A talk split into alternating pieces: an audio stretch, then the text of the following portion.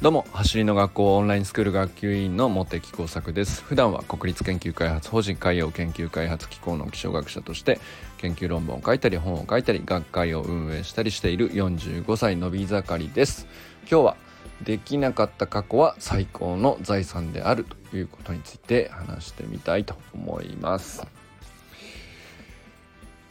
今日はねひな祭りなんで、なんかねえかなと思ったんですけど、まあさすがにひな祭りと走りはむずいと思ってですね、一回ちょっと考えたり調べたりしたんだけど、やめました。まあでもね、それはそれでひな祭りの起源とかいろいろ勉強になってよかったんですけど、ね、平安時代のもともと遊びだったものが、ね、儀式じゃなくてね、ちゃんと、なんていうか、遊びがあって、で、それがいつしかその文化となっていくっていう江戸の頃のしきたりとして定着していくみたいな話があったりとかしてああなるほどと。まあ文化の話にしてもいいかなとか思いながらあの調べたりしてたんですけど。まあそれはそれで面白かったかもしれないけどまあ、ちょっとねまあいろいろ探してるうちに別なあの僕がかつてねあのすごく好きだったあの予備校の講師の先生の動画があの見つかってあこの人好きだったなっていう人がね出てたんですよ。で僕大学受験の時にうんとそうですね。半年ぐらい前にですね受験の半年ぐらい前にあの盲腸と腸閉塞ってなかなかの大病というか 1ヶ月ぐらい入院することになったんですよね。要するになんかその盲腸になっちゃうとかって防ぎようがないじゃないですか。でその盲腸になっちゃった後も腸閉塞になっちゃうってまあよくあるその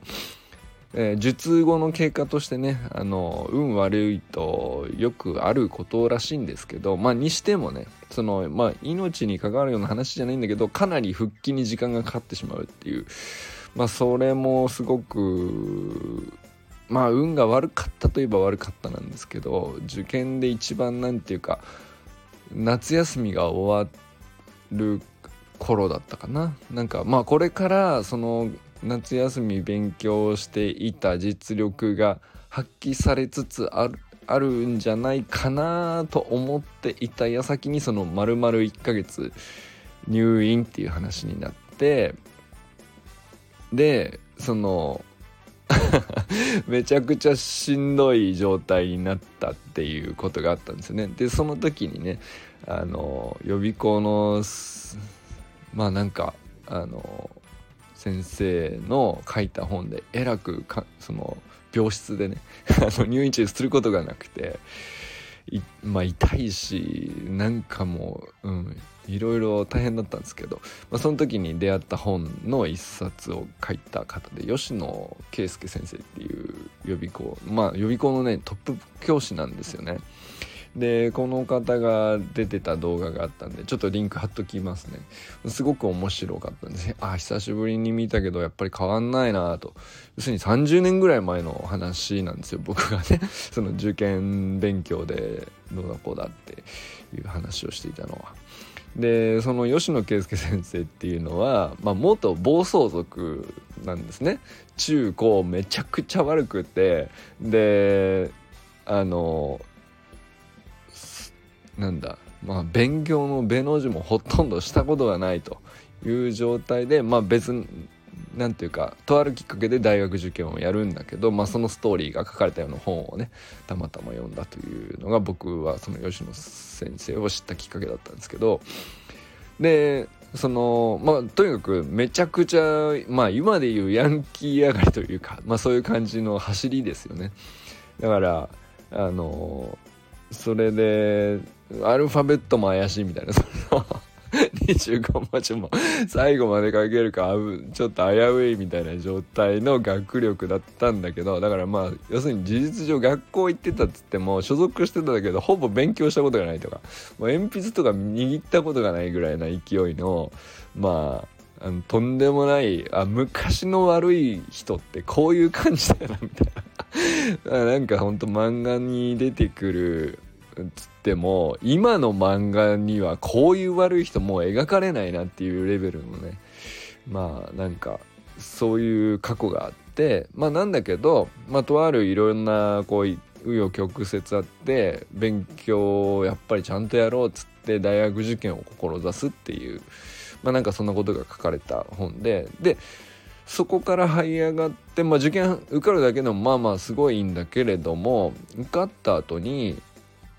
まあ予備校のトップ講師としてですね。まあ今でしょっていうあのキャッチフレーズで流行ったね。あの林修先生とか。まああいう東進ハイスクールとかね、まあ、そのちょっと前は代々木ゼミナールとか、えー、まあ30年ぐらいもうずっとトップ講師としてあの非常に有名になられた方なんですよね。でなんかまあ当時もすごく分かりやすいあの参考書を書かれていたしまあそのストーリー自身の書かれた伝記みたいな あのストーリーも非常に面白かったんですけどなんでその人のことを思い出してその橋のこのオンラインスクールと何の関係があるのかなっていう話になるかっていうとまあ要するに僕学びっていう意味では勉強と走りとそんなに変わりはないと思っているんですよね。で自分がこうなんか新しく苦手なことに取り組む時っていつも結構その思い出してできるって思う、うん、取っかかりの記憶っていうのはその大学受験の時の苦労なんですよね。僕あんまりその勉強に苦手じゃなかったしむしろ得意だったからこそあの大学をわざわざその地元を出てここの大学に行こうとか決めていたしそのむしろその運動とかその他他の能力は基本的になかなか芽が出ないなって自分で思ってたんですよね。あんまりこれ得意だとかめちゃくちゃハマれるとか、まあ、趣味にしてもですねいろいろな部分においてあんまりその自分がハマれるものを見つけられなかったけどこれ勉強ならやりさえすれば点取れるなっていう手応えがあの結構当時からあったんですよね。その中学生ぐらいからかな中学高校ってなってでまあ高校に入る時もそのまあ一応県内では進学校っていうとこに行ったし まあその進学校に入るっていうふうに自分で決めたのも勉強だったら何て言うか他のこといろいろうまくいかないんだけどやりさえすればできんなっていうもうそれこそなんか 1+1 にのっとっていりゃいいんだと。あこれだったらそのみんなが嫌いって言ってるものだからっていうのもあるんだけどあなんかあのそんなに好きか嫌いかっつったらめちゃくちゃ好きであの勉強しなくても点取れるみたいなそんな感じじゃないんだけどコツコツ足していきゃいいんだったらそれはできるかもなって思ったっていうなんかそういう感じだったんですよ僕にとってね勉強ってそういう存在だったんですよ。なんか自分の能力の中で持っている能力の中でなんかどれもこれもそんなにいまいちはまれないとかいまいち伸びる、うん、気配を感じないというか、うん、自分で自分に対してあんまり自信がなかったんです基本的に全体的に。なんですけど、まあ、勉強はこの教科書に沿ってこれ端から端までのどこかからしか出ないって決まってるんだったらやることは割とシンプルだなと思ってあこういうこと答えがもうはっきりしていてそれをやりさえすりゃいいんだったらそれはなんとかうんみんなが嫌がってるし 一歩前に出やすいんじゃねえかなっていうねなんかそんなこと思った記憶があるんですね。まあ、なんかそんな感じなんです僕にとっての勉強って。でまあそれで高校っつって。でまあ高校もあのバスケットとかやってましたけど、まあ、そんなにこううまくなれなかった感じがあってあの練習にはまれたかっつうとそこまでじゃなかったしっていうのもあって。だけど結局勉強に関してはうんそんなにねあの高校に進学校に入った時に僕進学校の一番なんかあの順位的には450人ぐらいいたんですけどあのかなり後ろの方の順位でどうやらギリギリ入れたらしいっていうことが入学してから気づ くみたいなね感じだったですけどまあ3年間かけてこうちょっとずつちょっとずつ上がっていくみたいな感じだったですね結局ね。それで、まあ、最終的に大学受験って言った時もまあずっと部活やってたけど部活がまあ終わって引退して夏休み一生懸命やったらまあそんなにいい成績じゃなかったんだけども夏休みの間はね。まあでも着々とやれたなっていう実感があったからそろそろ秋口ぐらいにね結果出せそうだなと思っていたところで まあなんかそんな あの入院って話になってめちゃくちゃ落ち込んだんですけどあの手応えあったところでズドンとこう突き落とされたような感じの時にまあ出会ったっていう何ていうか本だったりその吉野圭介先生っていう人であったりその人の生き方であったりっていうっていう話だったんですよ。でまあめちゃくちゃ僕の中ではねあの何ていうかそういう時期にあったからこそかもしれないけどすごく響いていて記憶に残っているんですよね。でまあその後その時だけだったんだけど僕がねその吉野さんのことをすごくまあ書いた本とか参考書とかを頼りにしてめちゃくちゃ、ま、頑張り直そうと思えたみたいな話でやったのはそのまあ半年ぐらい頼りにしたっていうぐらいでしかないんだけどその後ね30年間トップ講師であり続けたっていう話を見てなるほどなんかすごく納得したんですよね。でこれは何でなのかなとやっぱり思うた時に納得した部分っていうのは吉野さんって本当に分かってないところからちゃんと勉強を積み重ね 1+1 をやりきってあのまっすぐ大学受験に挑戦して大学受験をちゃんと突破したという何ていうか本当にゼロからスタートしてまあその100までをあの突破しきったということをやってみせた人なんですよね。でこれはなんかそういうことを経験してるからこそ教え方も何て言うか要するに分からない人の気持ちがめちゃくちゃ分かってるなっていう感じなんですよね。でやっぱりそれだからあの高校の時にハマった僕の気持ちっていうのは結構まあ正しかったなともいまだに思うし、まあ、実績も結局その後30年間トップであり続けたっていうことからも、まあ、やっぱり正しいんですよね。でこれがなんその学びとか、えー、学びについて寄り添って教えるとかっていう話になった時にあの走りの学校のプログラムっていうのもやっぱり陸上経験がない人が作り上げてるっていうところとすごく共通項が僕には感じられるんですよ。要するに陸上経験があってあのできてしまっている人が伝えられることっていうのももちろんあると思うんですね。これはそのトップ選手がトップ選手に対して教えるっていう時にはこれはとっても有効だと思うんですよね。でそういうニーズはもちろん世の中に存在してるしそういう指導者っていうのはとても価値あるし、うんと、例えば僕も為末さんの YouTube チャンネルとかすごい好きですけどねで何ていうか考え方とか表現の仕方とかもすごく示唆に富んでますしあれはあれで素晴らしいと僕は思ったりするんですけど例えばあとは桐生選手のね YouTube チャンネルなんかもありますけどじゃなくてでもいろいろ見ていた中でやっぱりその走りの学校を僕がチョイスしたのはやっぱりできない人に寄り添っているプログラムだなっていうことなんですよね。でこれはものすごくこううんと、僕の受験の時に苦しんだ経験とすごくなんか共通項を感じていてその全く勉強できなかった人があのできるようになっていくっていうところを自分で経験している人が教えるから分かりやすいとはどういうことかの本質をめちゃくちゃ突き詰めているというのは言葉で言うんじゃなくて実践でこう証明されてるしその後の実績も結局あのみんながそれを支持していると。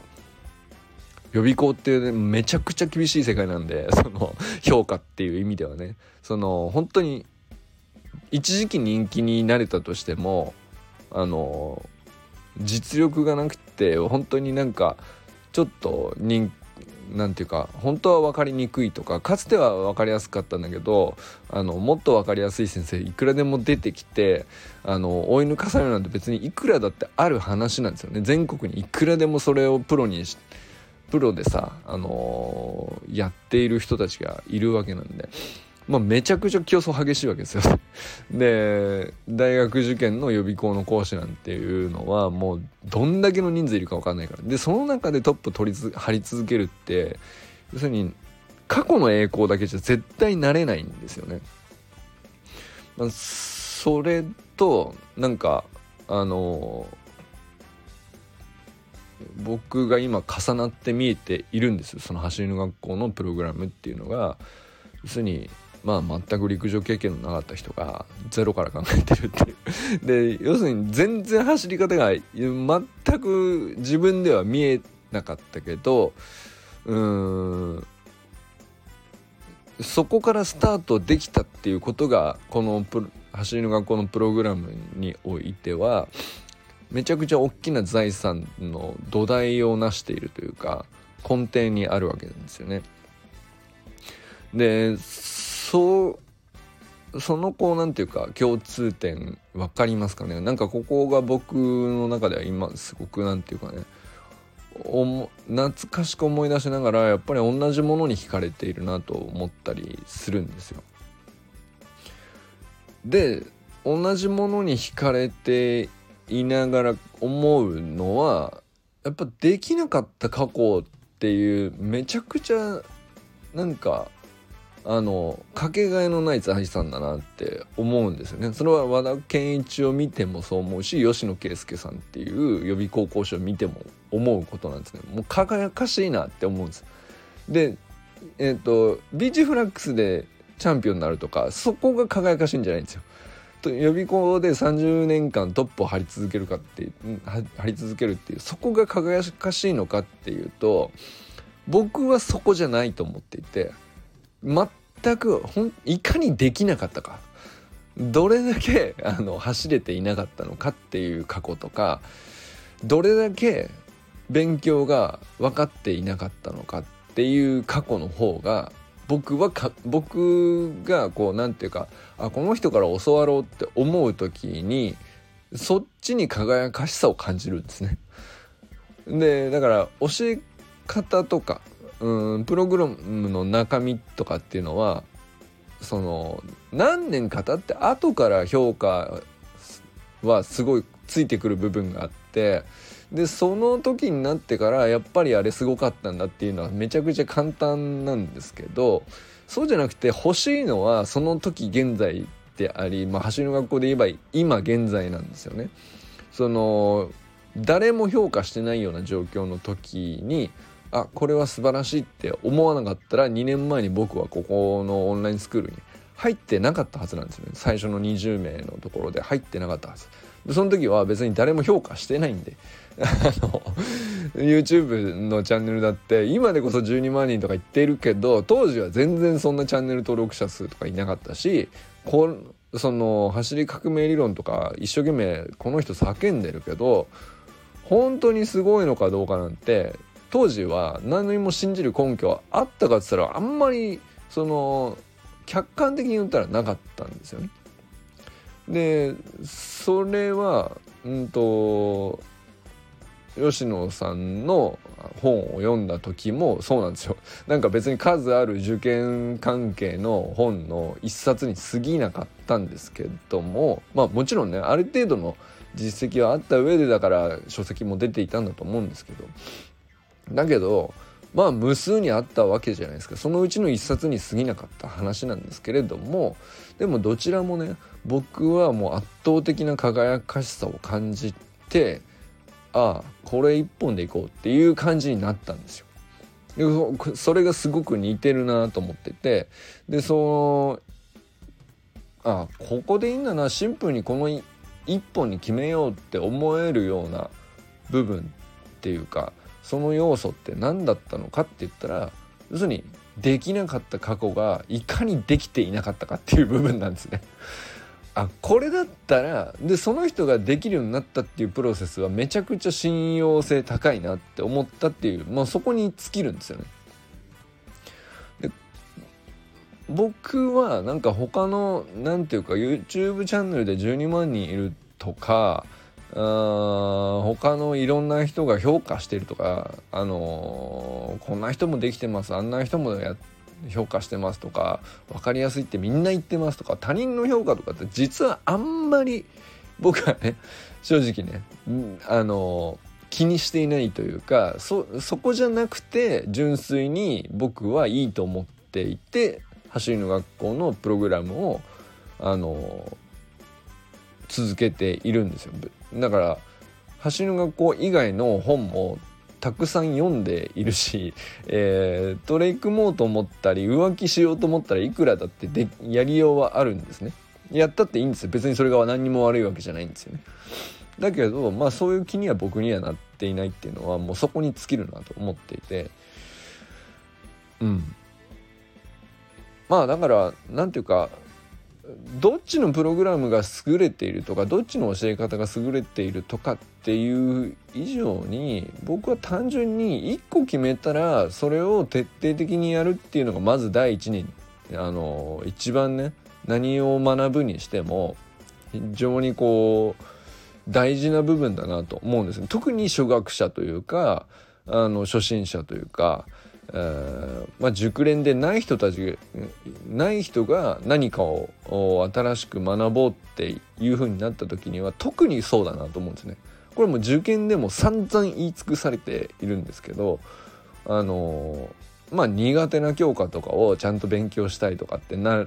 学力上げたいみたいな話の時もあのちゃんとできるようになりたかったらあの別にいい参考書がどれかなんて迷う必要はないんだと。一冊とりあえず決めてそれを徹底的にやればいいだけの話でいい参考書でやろうがあのそんなにメジャーでなかろうがマイナーであろうが関係ないんだと。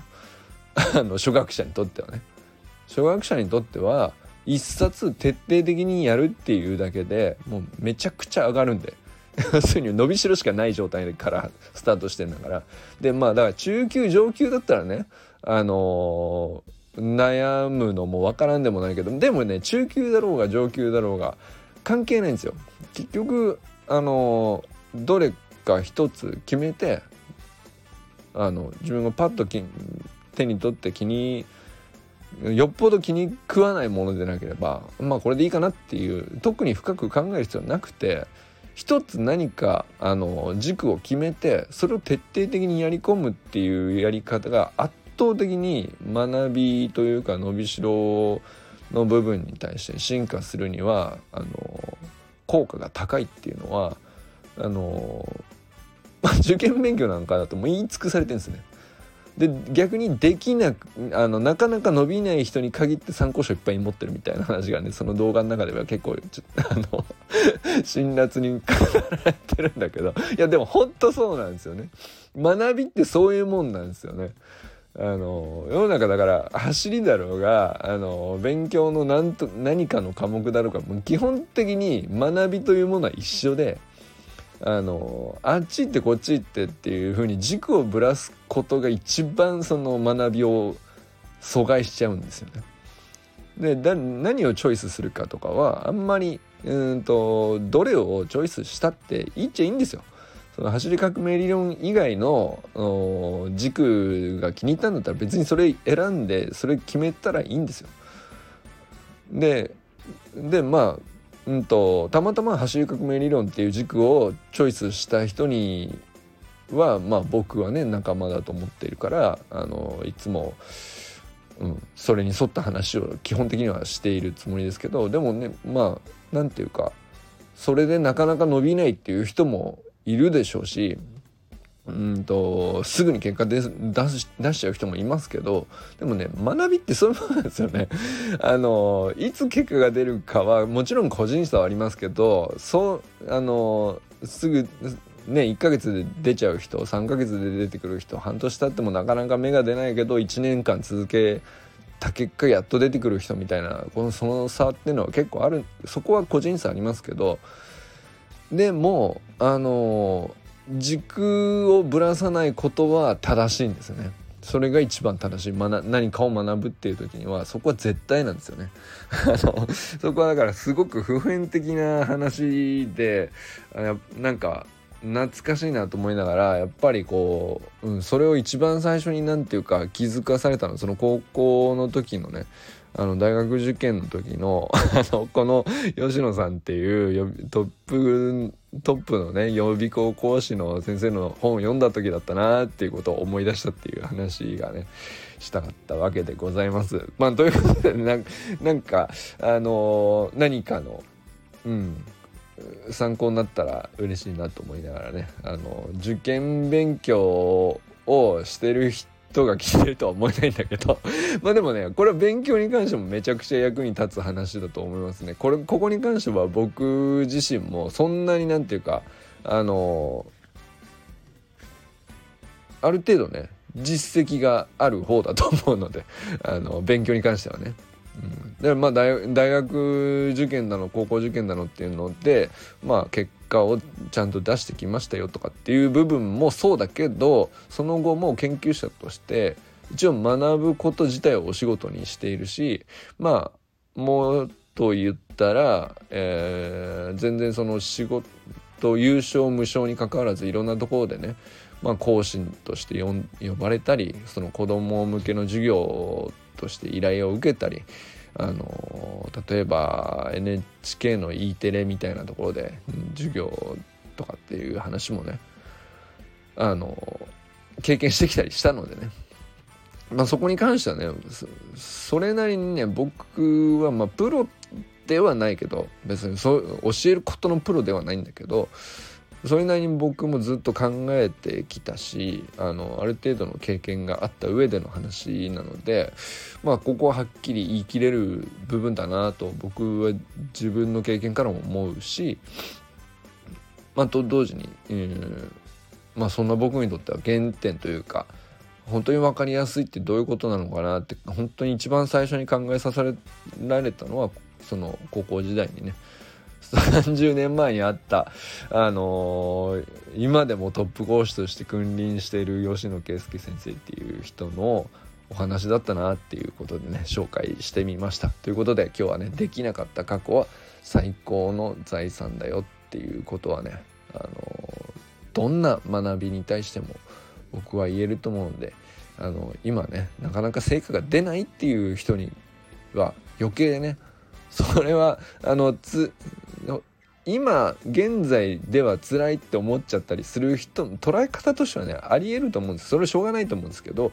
でもあの実際にあのちょっと時間が過ぎてしまえばめちゃくちゃ輝かしいことなので